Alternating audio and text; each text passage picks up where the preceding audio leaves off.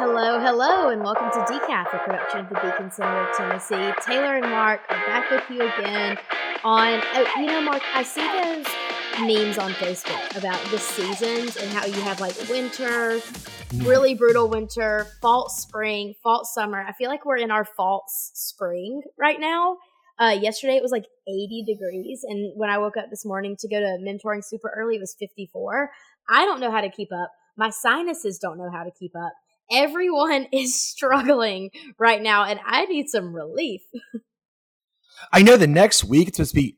I don't think it goes under 72 in Tennessee or like under 65. And then I'm going to New York where it's going to be like 40s all week. So it's going to be a real adjustment for me with the with the weather. But it oh, is oh, yeah. nice right now. The low next Friday night is like 41 after being in the high 70s all week next week. So yeah, my sinuses are not reacting super well to it. So if I sound a little phlegmy today, that's why. But if you're listening from Tennessee, you probably, or Alabama or anywhere near us, you probably feel my pain exactly.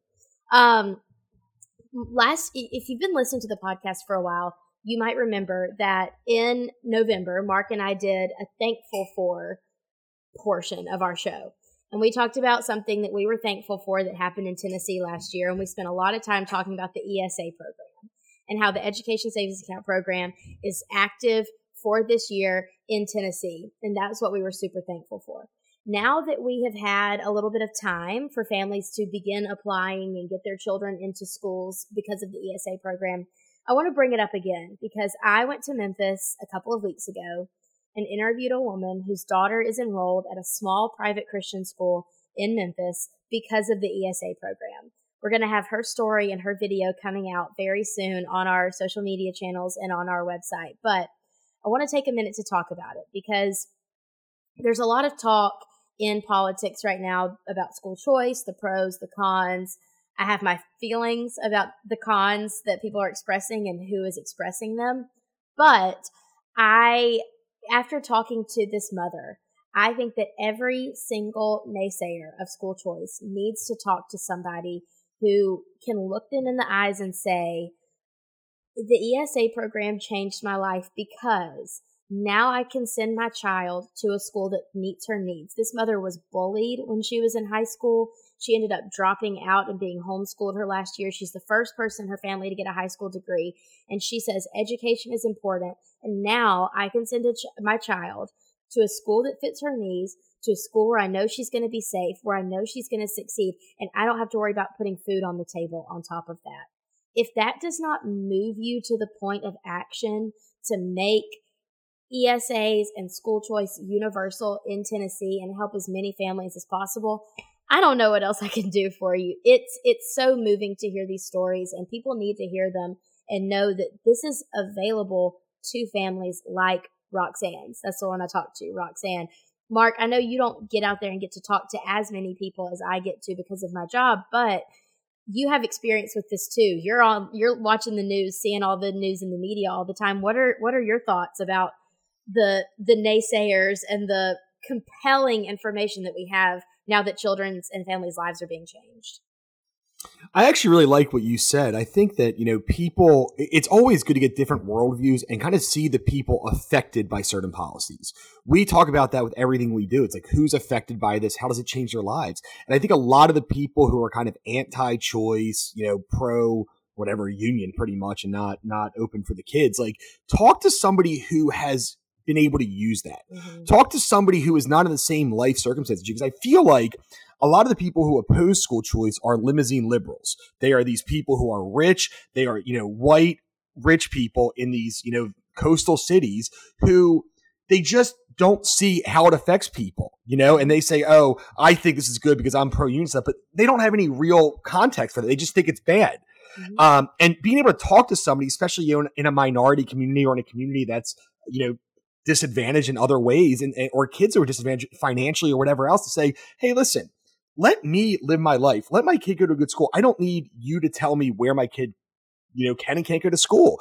And I think your point is really is is good because I think that everybody for every issue, should talk to somebody, right? And of course, you know, emotion's one thing, it's great, but there's also, you know, I think there's stats, there's facts, and all of that also back up school choice for the most part. So yes. I think when you get these stories of how people's lives are changed by certain policies, and then you also say, look, also the numbers are on our side, that's a winning combination. That's what we did in, in Tennessee. And I think specifically in Tennessee, you know, we have, you can t- only talk to people in Shelby and Davidson County in certain districts.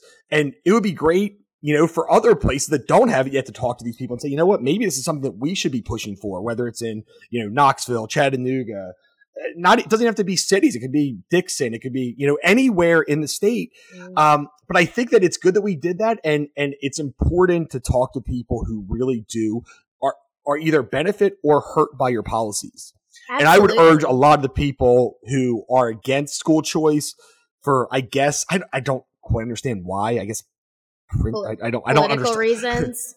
yeah, yeah, yeah. I guess yeah, that's probably right. Political reasons. I would ask them to go talk to somebody who benefits or could benefit from it and really get their perspective on how their education is because we have this whole idea that and it's wrong that the public schools that aren't good it's because they're underfunded that's bs it's it's been it's misguided it's ridiculous it's wrong um, and and that somehow just putting more money in the system. That's what we keep saying. It's underfunded. It's like there's no. We could be paying a million dollars a, student, and they would still say it's underfunded. So it's a it's a BS term that they use that means literally nothing.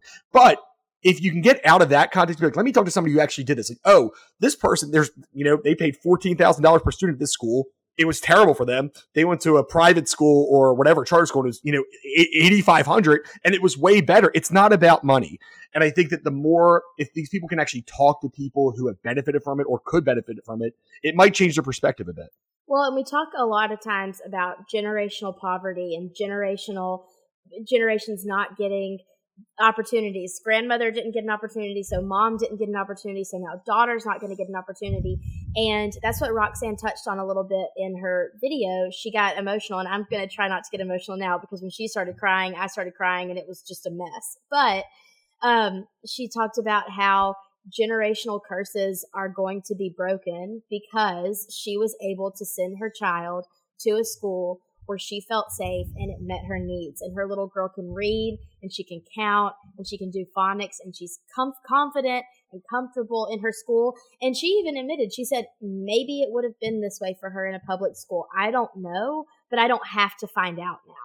And that's the whole point is the mom has determined based on her experience that she wants something for her daughter that she didn't have herself. And the ESA program made that possible. And I think that as we see the program grow, there are currently 5,000 spots for Tennessee students. Um, once those are filled, hopefully we can expand and expand and expand. And I think as we see the program grow and as we see more students enroll in schools that are changing their lives, it is going to end some of these generational poverty cases that we see. Families' lives are going to be changed because these children are given a chance to do something they never would have been able to do before. So if you know anyone in Shelby or Davidson County and you think they might be eligible for this program, visit esa.tnedu.gov.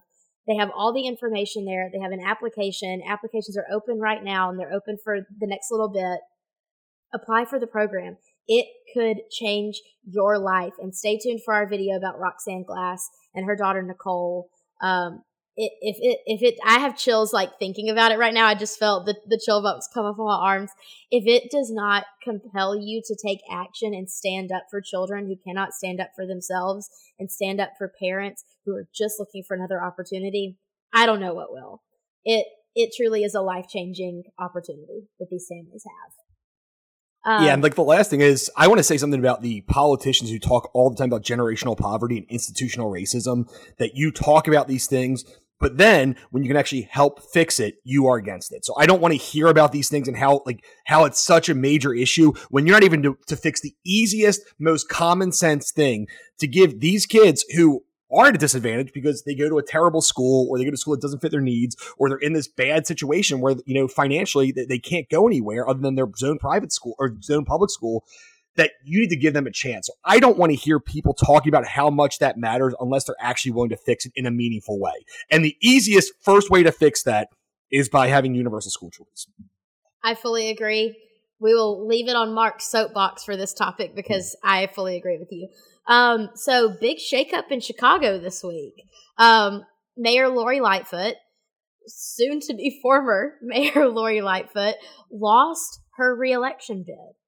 I have so many thoughts about this. I have friends who have lived in Chicago and have left in recent years because of the crime skyrocketing through the roof. And, you know, here's what I have to say about that is you can campaign on something, you can make promises for something, you can say you're going to do something about things.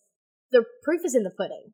The results are the numbers that we see and the out migration that we're seeing from Chicago. Crime is so high. And so for Mayor Lightfoot to have won every single ward in Chicago when she first ran for election, for her to have close to 70% of the overall vote. She's blaming it on being a woman. She's blaming it on being a woman of color. You can't really do that if you were already elected. I'm sorry. Like, that doesn't matter because you were already elected. Like, that's not something you can hang your hat on. The proof is in the results. I don't think that anyone who is facing a criminal environment in their hometown is going to place their vote on anything other than that. Hmm. I don't think it has anything to do with who she is as a person. I think it has everything to do with the results of her administration as mayor. I mean, and I don't know what it is. I've been thinking about this under the context of um, mayor. What what was the Atlanta mayor's name? Keisha something. I just. Re- I oh, oh, Keisha Lance Bottoms. Keisha Lance Bottoms. S- same thing happening in Atlanta, and there were signs all over Atlanta with her caricature in a Where's Waldo hat and said, Where's Keisha? because she wasn't doing anything about it. In Nashville, our mayor, even though crime isn't as bad here, our mayor isn't running for reelection. There are so many things that have happened in the last four years with the pandemic, with just everything. And all of these mayors of big cities are seeing the tides turn against them and their policies. And I don't know if it's a trend.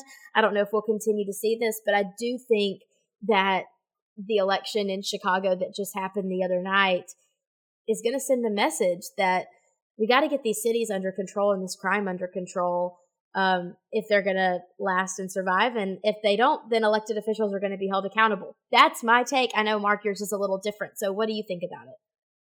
Well, I think that you kind of did a disservice to how badly she did. To be clear, she was an incumbent mayor, she got 16% of the vote. So that means 84% of people voted against her. So it's a runoff. So she came in third. She didn't lose. She didn't even come in top two. So there's going to be a runoff coming up. We, we, won't, we won't talk about those candidates. But so she was, um, I think she was a horrendous candidate. She was a great candidate the first time, but kind of like what you said, the the words didn't, the rhetoric didn't match what she actually did, right? And you can say what you want about crime. Crime was clearly a factor. I mean, the, the person who actually, you know, had the highest number was a very moderate Democrat who talked about crime and had the FOP endorsement in, in Chicago. Mm-hmm. Um, but there's also like the person who came in second was somebody who was very left, actually left of her, and also black. So I, I don't understand how she is somehow blaming being black for losing when I think Chicago's a majority black city or very close to it. And it's like, at what point are we going to stop using these characteristics for every time you lose? It's like Chicago's supposed to be like one of the most liberal cities. Are you saying that liberals now are, are racist? Like are like black liberals are racist? Because that's kind of what I, I don't understand. At some point, this is Odessa Kelly in Tennessee, who is you know, the excuses she made after she lost were insane. She lost to Mark yeah. Green and got, you know, beaten. She's like, oh, it's because white supremacy. It's like, maybe you're just a really bad candidate. Like, maybe, may- maybe that's the case. Maybe, maybe you believe in stuff that other people don't. And like you said, crime is a big factor in Chicago, but she is really, really unpopular. And I, I actually believe that that was, you know, crime's a huge part of it.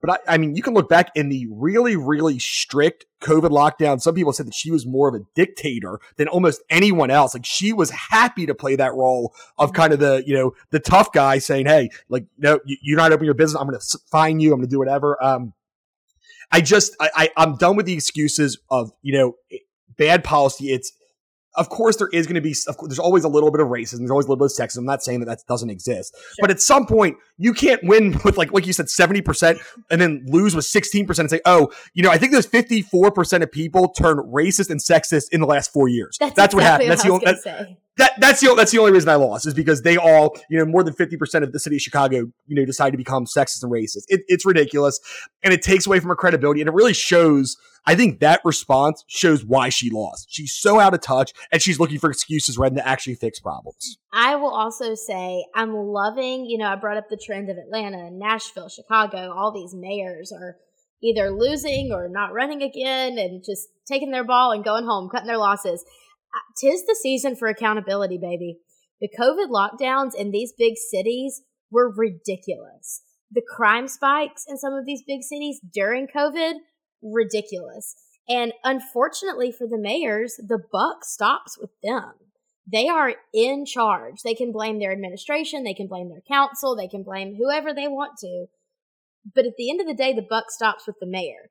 And people were really dissatisfied with how, especially in more reddish, purplish states like Georgia, reddish states like Tennessee, where the governors weren't as crazy strict on lockdowns, but these mayors of the big cities were. Accountability is coming into play. And I think that we're going to continue to see that across the US. I think I, it'll be an interesting trend to try to follow. But I mean, we're seeing three. I mean, you're oversimplifying it though. I think because well, Keisha yeah, would have won. This is a she would have won re-election. We have to yeah, oversimplify yeah, she, she would have won re-election. She chose not to run. I don't think it had anything to do with that. I mean, I think John Cooper. I think that he had a lot of other issues outside of you know that. And I mean, ultimately, I've heard the whole time he was mayor that he might not run again. So I think that this is the first one. But I also, in a disagreement with you, I think Lori Lightfoot is a historically bad candidate. I think that after the first time where she was a great candidate, she wanted to mix up, she wanted to mix up. She's like, I want to fight with the council. I'm done with the corruption. And she ran on this great, it's almost like John Cooper. She ran on this really good message and then didn't deliver. And when that happens, you know, people expect something. They expected her to kind of get, obviously, Chicago is one of the most corrupt cities in, in the country. She expected them to get something done. And she fought with everybody. She fought with liberals. She fought with conservatives. She fought with moderates. She fought with people who wanted to keep their business open. She somehow made enemies out of everyone. It was actually impressive. And not in a way where she was useful. It wasn't like she was actually fighting for things that mattered. She was just fighting to fight. And it's like, oh yeah, you said one negative thing about me. I'm not going to do that. I remember she did that press conference. Like, I'm only going to take, I'm only going to take questions from people of color. I don't want to hear from white people. It's like, it's just, she just did so many dumb things that I do think the crime matters. I think the lockdowns matter for sure. I think that personality still matters in elections. And in my opinion, she was a, a, horrendous candidate. One like one of the worst. After being a great candidate, she in the last four years has really made it so that almost nobody liked her. And even yeah. the people like I bet even the people who voted for her didn't really like her. They're like, oh, I don't know. This one guy's maybe too liberal for me. This other guy's maybe too conservative for me. I don't know. I don't like her, but whatever. Um, yeah, Mark, I didn't think that anybody could be better at making enemies than you, but like she had 84% of people against her. I think you only maybe have 70% of people against you. So like, 75, yeah, yeah. And that's why I will never run for office because yeah, but no, I mean it's it really is insane to kind of come in with this really a mandate and ruin it almost immediately. Just fight with everyone. Again, like she had some of the right enemies, like she had the teachers union as an enemy, she had some of these things. Sure. But then she had every everybody was our enemy. I mean, I guess you're going to have the right enemies if everyone in the whole city's your enemy. So I know. I know. Yeah, you're going to get you're going to get a little bit of everything if nobody likes you. Um, yep. I, I stand on what I said. I do think we're going to see a trend toward accountability for mayors following the lockdown, maybe accountability for governors. I just think that the last three years have been uh, a really good case study for how people are going to respond to being told, being in like an authoritarian state. I don't think Americans. Gavin Gavin Newsom might disagree with that. But That's probably true. But California is a planet. California is a planet all to itself. I think.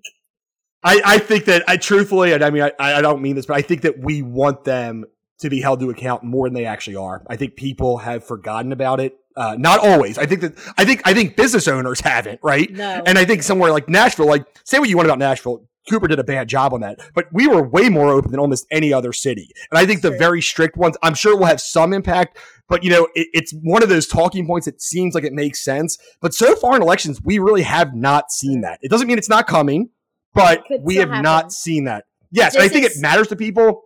But it's over now to them. Which in our minds, like it's over. But what happens next time? We're, we're not even saying that you know people make a mistake, but I don't think anybody's learned from it. That's my biggest issue with that. This is this is just me and my wishful thinking and my toxic optimism. Yeah. So call it whatever. We agree, want. though. yeah, we agree. It, it'll affect our votes. I don't know if that's how everyone else views that, though. That's fair. Um, so let's get into Mark's favorite. It it's you know i said tis the season for accountability. Tis also the season for brackets losing money screaming at the television eating junk food and having high blood pressure essentially. Um mark it is march it is your favorite month. You know, I'm a Christmas girl. Christmas is my favorite holiday. It's my favorite season. Mm-hmm. You're a March Madness girl. You love March Madness. You love sitting in front of the TV, taking the day off, having a few day beers, watching the like first round games. This is mm-hmm. Mark's finest season. This is where he thrives. He becomes super Mark. Um, so let's. I, I, do identify as as whatever uh, Mar- March girl or whatever you said I am. That's how yeah, I identify. So you're a March Madness girl. I'm a Christmas girl. You're a March Madness girl. Um, so we all know that every single year on my bracket, I will lose doing this, and I always do, but I take Alabama to the end. I will always do it. My takes are incredibly unimportant when it comes to March Madness. Mark, you love the little teams. That is like your bread and butter. You love them. We on Beacon's Twitter. Mark treats Beacon's Twitter like his personal Twitter, so he follows people he wants to follow. I don't. I don't have a personal Twitter, exactly. so yeah, that's how I use it. exactly. And so when I get on Beacon's Twitter to post something, I will see mid-major madness, NCAA, like all this stuff that Mark follows for basketball, and I've started to see them uh, more and more. My phone is actually notifying me of tweets because you get on there so much. I'm like, I don't subscribe to this. But let's talk about some of the little teams you're watching this year, particularly from the great state of Tennessee. Yeah, let's give another shout out to Mid Major Madness. We do this once a year when you bring this up, but like they, they do the greatest job talking about small teams. And honestly, they, yeah, they, they do an excellent job. And they'd be interested in our conversation. So I want to talk about the teams in Tennessee in our state that do not get, you know, the love of we talk about Vanderbilt and Tennessee and all that stuff. We're gonna talk about the small team that have a chance to make the NCAA tournament. That don't you, don't get national attention, they don't even get statewide attention. They rarely even get covered by local papers. Yeah. So we're gonna talk about them real quick. Let's go through it with teams that have a chance to do something. I'm sorry, Austin Peay you guys are not very good, so I'm going to skip them. Um, Belmont. Start with them. They are the four seed. They moved to the Missouri Valley this year, which is a much better conference than the Ohio Valley where they came from. They've really surprised people, and they got a double bye as the four seed. They, you know, their conference tournament started yesterday, I believe, or no, it starts today. So they are going to have a, a, real chance of being a tournament team. They have certainly been Tennessee's most successful, you know, mid-major team over the years. They they really controlled that conference when they were there. So it'll be interesting to see what they do. Great coach, um, really good team, shoots a lot of threes. You know, one of the best players, maybe the best player in the Missouri Valley. It'll be interesting to see them. Moving on, let's talk about East Tennessee State. Kind of a down year for them. They have not been as good as normal. Uh, them and Chattanooga are both in the Southern Conference, um, where, you know, and, and, for people who don't know, these conference tournaments, so East Tennessee did not have a great year. Um, Chattanooga did not have a great year. I think they, they were both, you know, under 500. Um, but all you have to do is win a couple games in a row and you make the NCAA tournament. Like you just have to win your conference tournament. So it doesn't matter. It's kind of like you get a, a restart, right? It doesn't matter how badly you ate last year. January 1st comes around, you, it all starts over again. It all starts over. You got space. So, yeah, so everyone, this is like the time of the year where everyone has a chance. And, you know, for these teams, making March Madness is such a big deal. Mm-hmm. Like this is the and, and and again, you might not win, you probably won't win, but the whole experience of getting there, that these people have you know played their hearts out all year, and March Madness is the goal. Getting there for these small conference teams is a win on itself. And you never know when you get a St. Peter's like performance from last the year. Peacocks, man, I think about the Peacocks all the time. Their whole university yep. looks like a jail block. It doesn't even look like a university.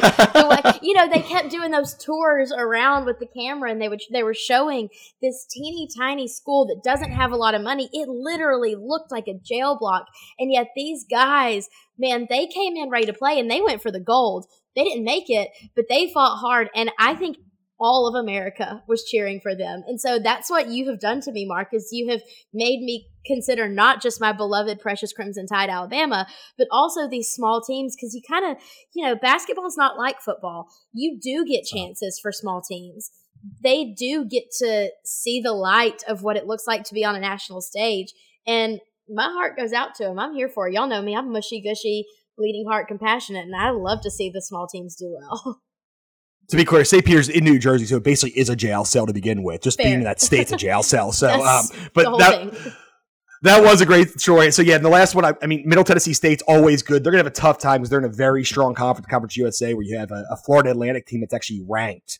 Um, and UAB's got a, a lot of players. So the last one I'm going to talk about, the, the tournament I'm most excited about in Tennessee because it's wide open is the Ohio Valley. So you have Tennessee Tech, who's second place, UT Martin, which is uh, Jordan's alma mater, Oh yeah, there you go, Jordy. who's third place. Tennessee State, who's been red hot recently. W- w- that's our Nashville uh, thing. They're all they're four, so they're all in contention to win this conference, and I'm really excited. And my prediction is absolutely one of those teams gets in the tournament. I think that they have a really good chance.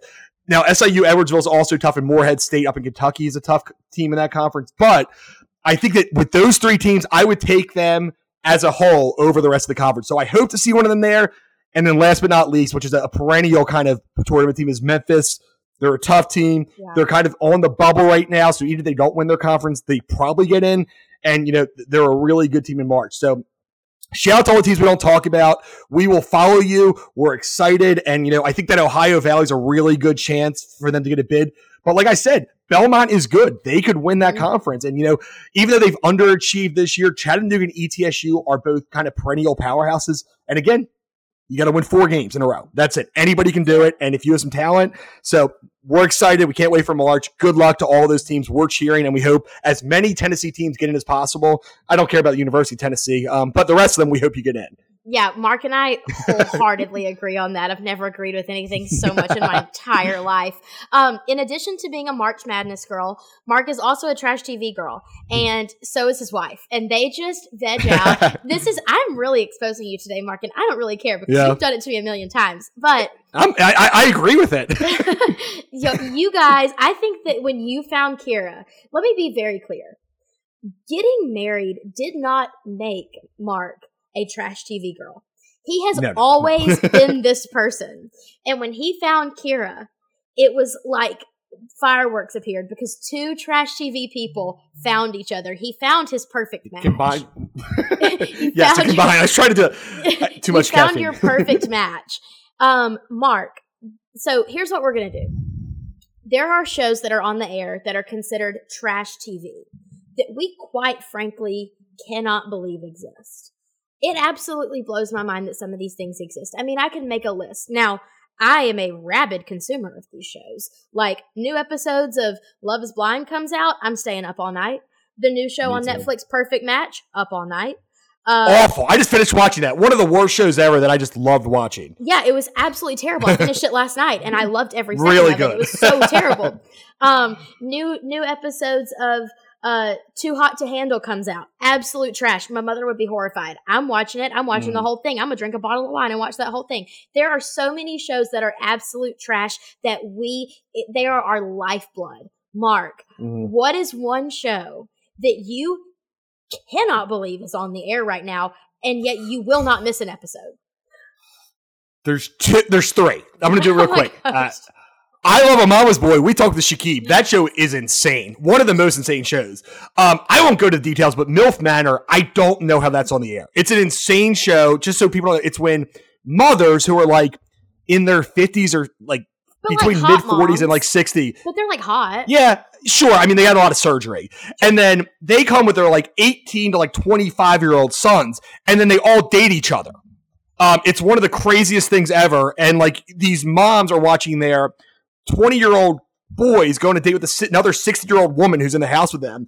And it's just, I don't know how it got on TV. And I, it's a car crash you just can't stop watching, but it's so bad. Like, I don't understand how it got on TV. I don't know how it's still on TV. There's a bunch of articles written about it, though, think pieces about how insane it is. I don't understand how they found people to cast for it because I don't know what kind of people are like sign me and my precious baby boy up for this debaucherous television show. But whatever, people are weird. So no, no, they said that they canceled it for a different reason. They're like, oh, it's a dating show where people go on dates with their own age, I guess, and it's like a mother. Like, so they didn't realize what was going to happen. And I knew that I think two of them dropped out once they found out immediately, which is like I can't believe more than that didn't drop out.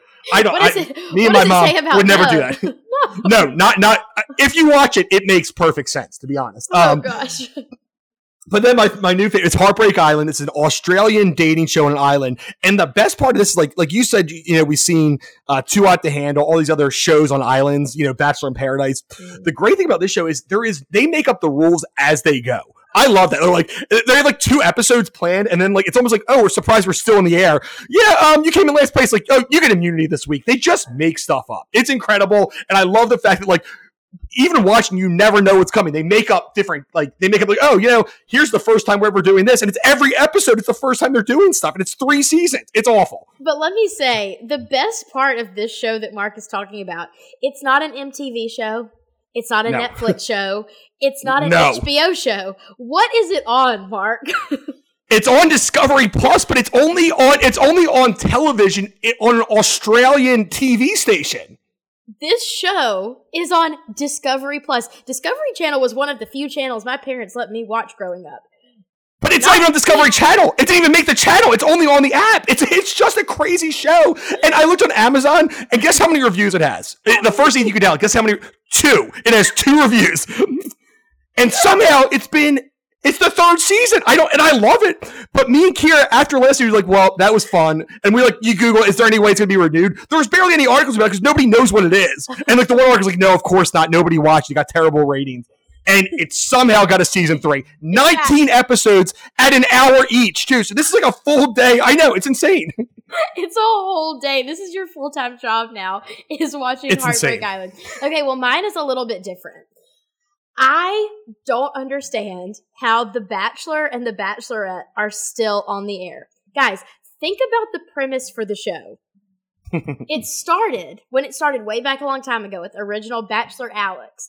You've got this one decently good looking guy with like a sales job and 30 women who are willing to kill each other mentally and physically and emotionally to end up with this average guy. And they go on dates, whatever.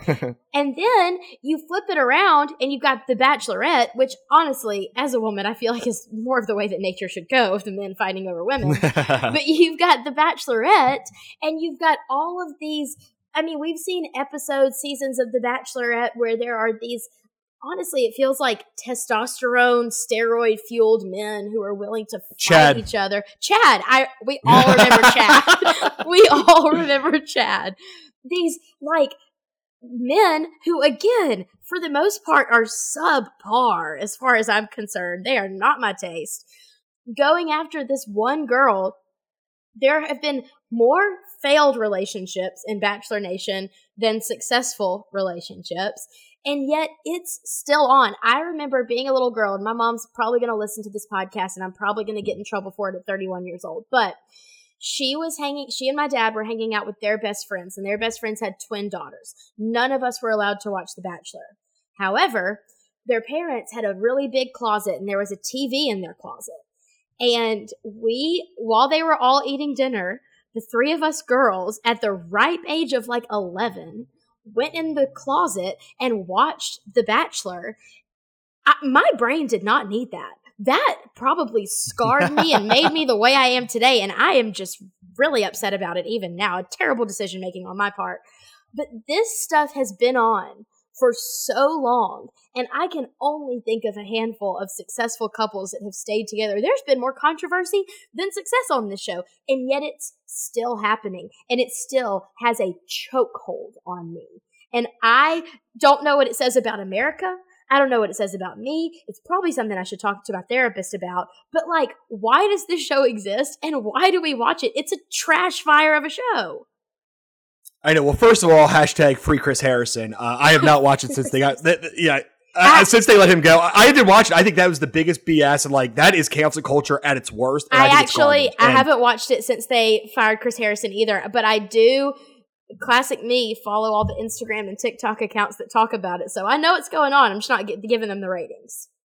Well, that's I, I I'm still so mad about that. But I guess my opinion is that it's like I think people in America, especially you know, I I think I'm fair to say that mostly women watch that show. It's probably eighty percent women, and then mm-hmm. boyfriends who are forced to, mm-hmm. um, or husbands that are forced to. But it really is like this idea. I think people just real, no matter how many times it's failed, they want to believe in like this true love thing and it gives them this hope. But I mean, again, some of the couples have, are still going strong. A lot of them are not, but it doesn't matter how many times it's failed because I mean, I think people have that in their own personal lives. Like, oh, it doesn't matter. I mean, I think you would be somebody, it doesn't matter how many times, you know, things have not worked out. You still believe in this. So it's like, even though the last one didn't work out, I want to believe this is still a thing. And then when that next couple does work out, you're like, that's awesome. It makes you feel good. So I don't judge people for watching it, but I hate the way they treated Chris Harrison. I think that is the absolute literally the worst example of cancel culture where sometimes you're like, oh, they really shouldn't have said that. Maybe I wouldn't have fired them, but I understand. I don't understand that at all. I think it's absolute garbage. He just told people to be, you know, basically show some grace to people, and that is exactly. enough to get him fired. That's not cancel culture. You know, you said that maybe it's to give people hope while they watch it.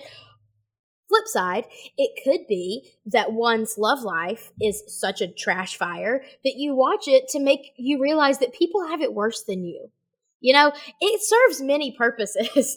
I I think that's Heartbreak Island more than anything, but yes, I get it. Stephanie really wanted me to sign up for the Pilot Pete season, and Pilot Pete was just a trash fire of a human. So I'm so glad we didn't do that. Mm. But um, I, you know, I've I've made jokes throughout my life. What if I signed up for The Bachelor? What if I went on The Bachelor? Guys, if I had done that when I was 24, I would probably be in a mental facility to this day. I'm so glad that that never happened, and I I know people who've been on it. Hannah Brown, she was in she was in my sorority in college. She's ended up great. It has ruined more lives than it's helped, and I'm just going to say it that way. And uh, but if you have a show that you think we should watch as um, ultimate consumers of trash television, please drop it in our comments. We would love new recommendations because we absolutely wear out those streaming services watching trash TV. Um, Thank you for listening this week. Again, if you want to sign up for the ESA program or you know someone who could or might want to, life changing opportunity, esa.tnedu.gov. Applications are open for a while, and we've got so much information about it on our website. So if you're curious about education freedom, let me know. Mark, you got something to say? Wait, it's tnedu slash dot, dot, dot what? Gov. Dot gov. That's ESA, so confusing. Why would you have e- edu is a, dot, a thing on itself? Why would you make it Tennessee edu.gov? Because it's the government, Mark, and nothing's easy when it comes to the government.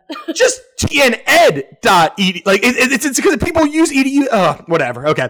Well, please do what she said. I, I, it sounded like a mistake, but I know that is right. It's right. I haven't memorized esa.tnedu.gov. I, it's not up to me. If it was up to me, it'd be a whole lot easier than that and a whole lot more accessible. This has been Decaf, a production of the Beacon Center of Tennessee. Subscribe to us wherever you listen to your podcast, Spotify, Apple. We're on all the platforms.